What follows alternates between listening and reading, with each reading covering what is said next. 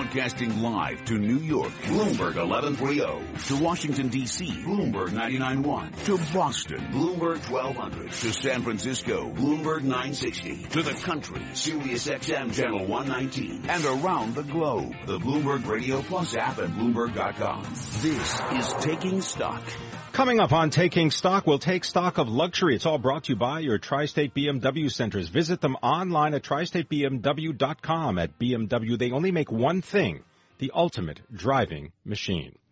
Now let's go to Charlie Pellet in the Bloomberg newsroom for Bloomberg Business Flash. And I thank you, Pimm Fox. We have got 29 minutes to go ahead of the close. Final trading day for the month of July. S&P 500 index heading for a fifth monthly gain.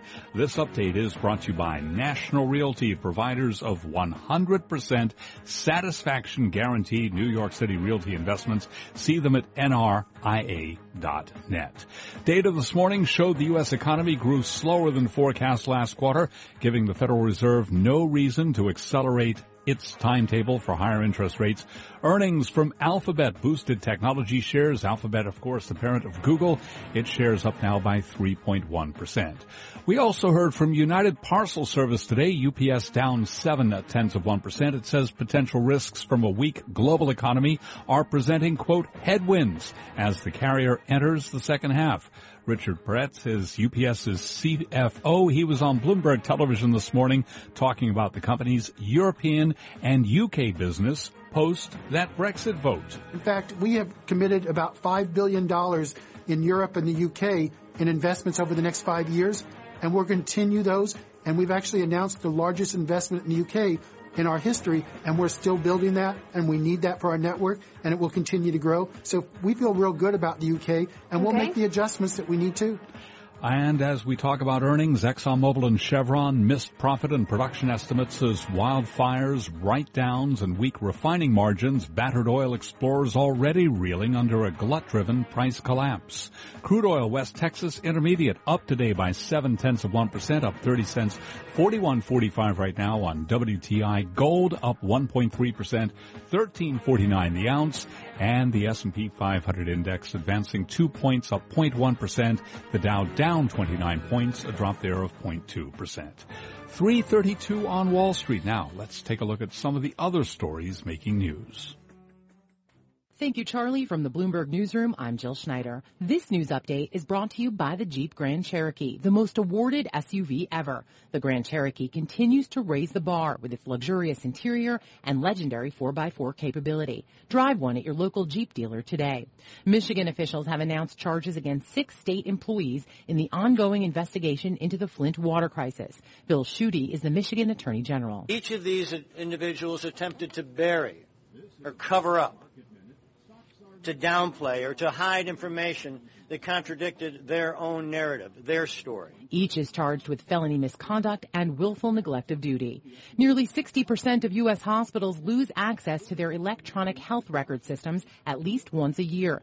Bloomberg's Amy Morris has more from the Bloomberg 99.1 newsroom in Washington. The latest figures from the Department of Health and Human Services Inspector General find the majority of hospitals participating in the Meaningful Use Incentive Program had unplanned disruptions in their record systems. Bloomberg BNA reporter Alex Ruoff says part of the problem, a hospital's priority is healthcare, not IT. Traditionally, healthcare hasn't had to think about these issues. Banking, you know, jumped on this a long time ago and thinking about this kind of spending, but we're in the 21st century. Everything has an IT component to it. Amy Morris, Bloomberg Radio, Washington. Human bones have been discovered in a long forgotten cemetery where President William McKinley's assassin was likely buried in New York. The citizen of Auburn reports that old newspaper accounts say Leon Czolgosz was to be buried in the Auburn State Prison graveyard.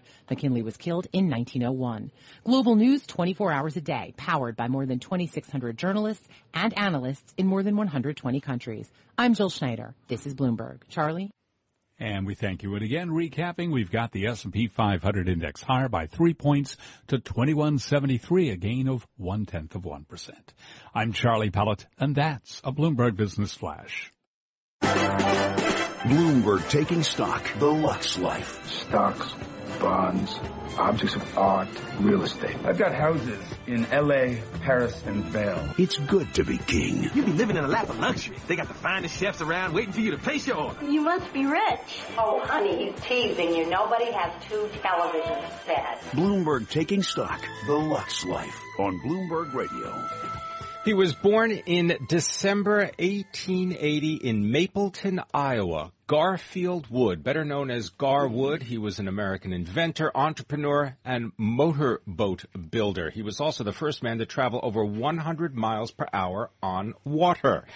Here to tell us more about Gar Wood Custom Boats is Joe Turcotte. He is the manager of Gar Wood Custom Boats based in Brant Lake, New York. Joe, thanks very much for being with us. Tell people who maybe are not familiar with the world of Gar Wood boats as well as Chris Craft. Tell us about what these boats mean to the history of the United States.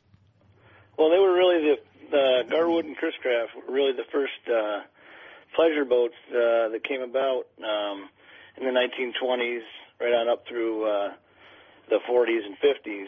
Uh, you know, they were all mahogany and uh, uh, for the first time after the internal combustion engine um, uh, in the auto industry, uh, they started putting them in boats, and, and people started uh, power boating. Not just the auto industry, right? Uh, I have a sound clip of the Liberty V12, a 27 liter V12 World War One airplane engine, and that's used in these boats. Let's listen to that.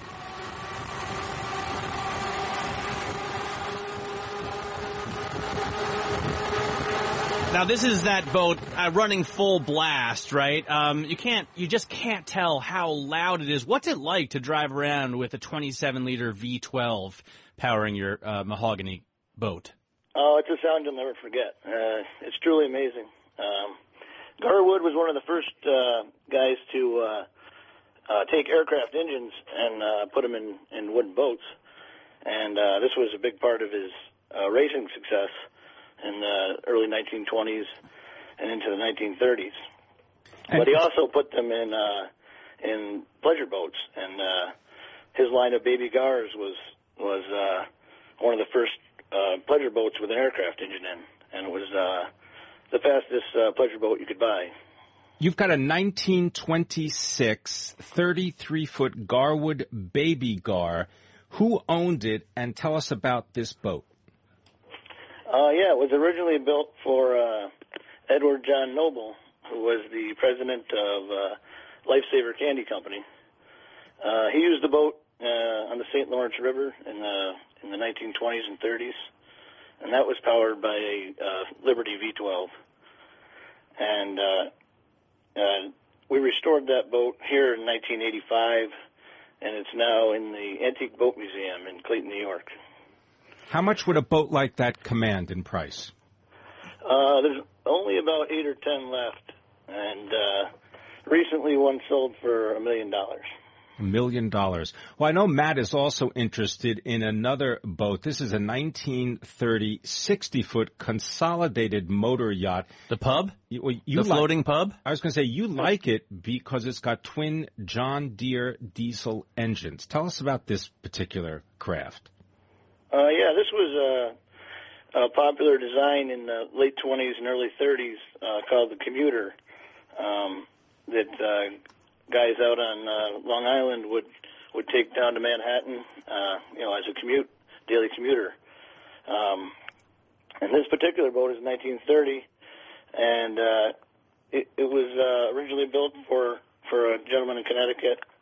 Uh, it stayed for a while in uh, New Jersey, and then over the past three years, we've restored it to its uh, original specs, uh, other than the John Deere's, which are a, a power improvement.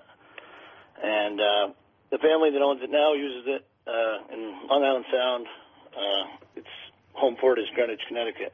But they're not commuting. I was just gonna, I was gonna ask uh, if anybody still commutes on boats of this class. I mean, do people still use these as daily drivers? Uh, more as a maybe a, a one day a week for fun, but you know, not uh, not every day, not as the, the primary use of the boat. But So, so what do you think a, a boat like this would go for, Lulu Bell? How, how much Uh, how much would that one command? I'd say with the work they've done to it, uh, about two million dollars, uh, maybe more. You got anything for less? I mean, anything? I noticed that you've got like a 1993 triple cockpit 28 foot Gar Wood runabout. That'll set you back a mere what, 125,000? Yes, uh, that one. Uh, that one actually just sold yesterday. but uh, See, Matt, we're too late. I'm always too late. Story of my life. What's? but our, our, sorry, go ahead. I was going to say, what do you have a favorite boat? Um, I'm partial to the to the baby Gars, but uh, the the model we're most excited about right now as a company is is the 28 foot rear engine streamliner. Uh, it puts the engine all the way to the stern, and it allows for uh, complete movement around the cockpits.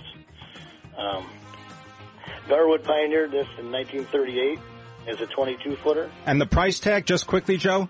Uh, about 300,000 for that. Joe Turcotte, manager of Gar Wood Custom Boats, based in Brant Lake, New York. This is Bloomberg.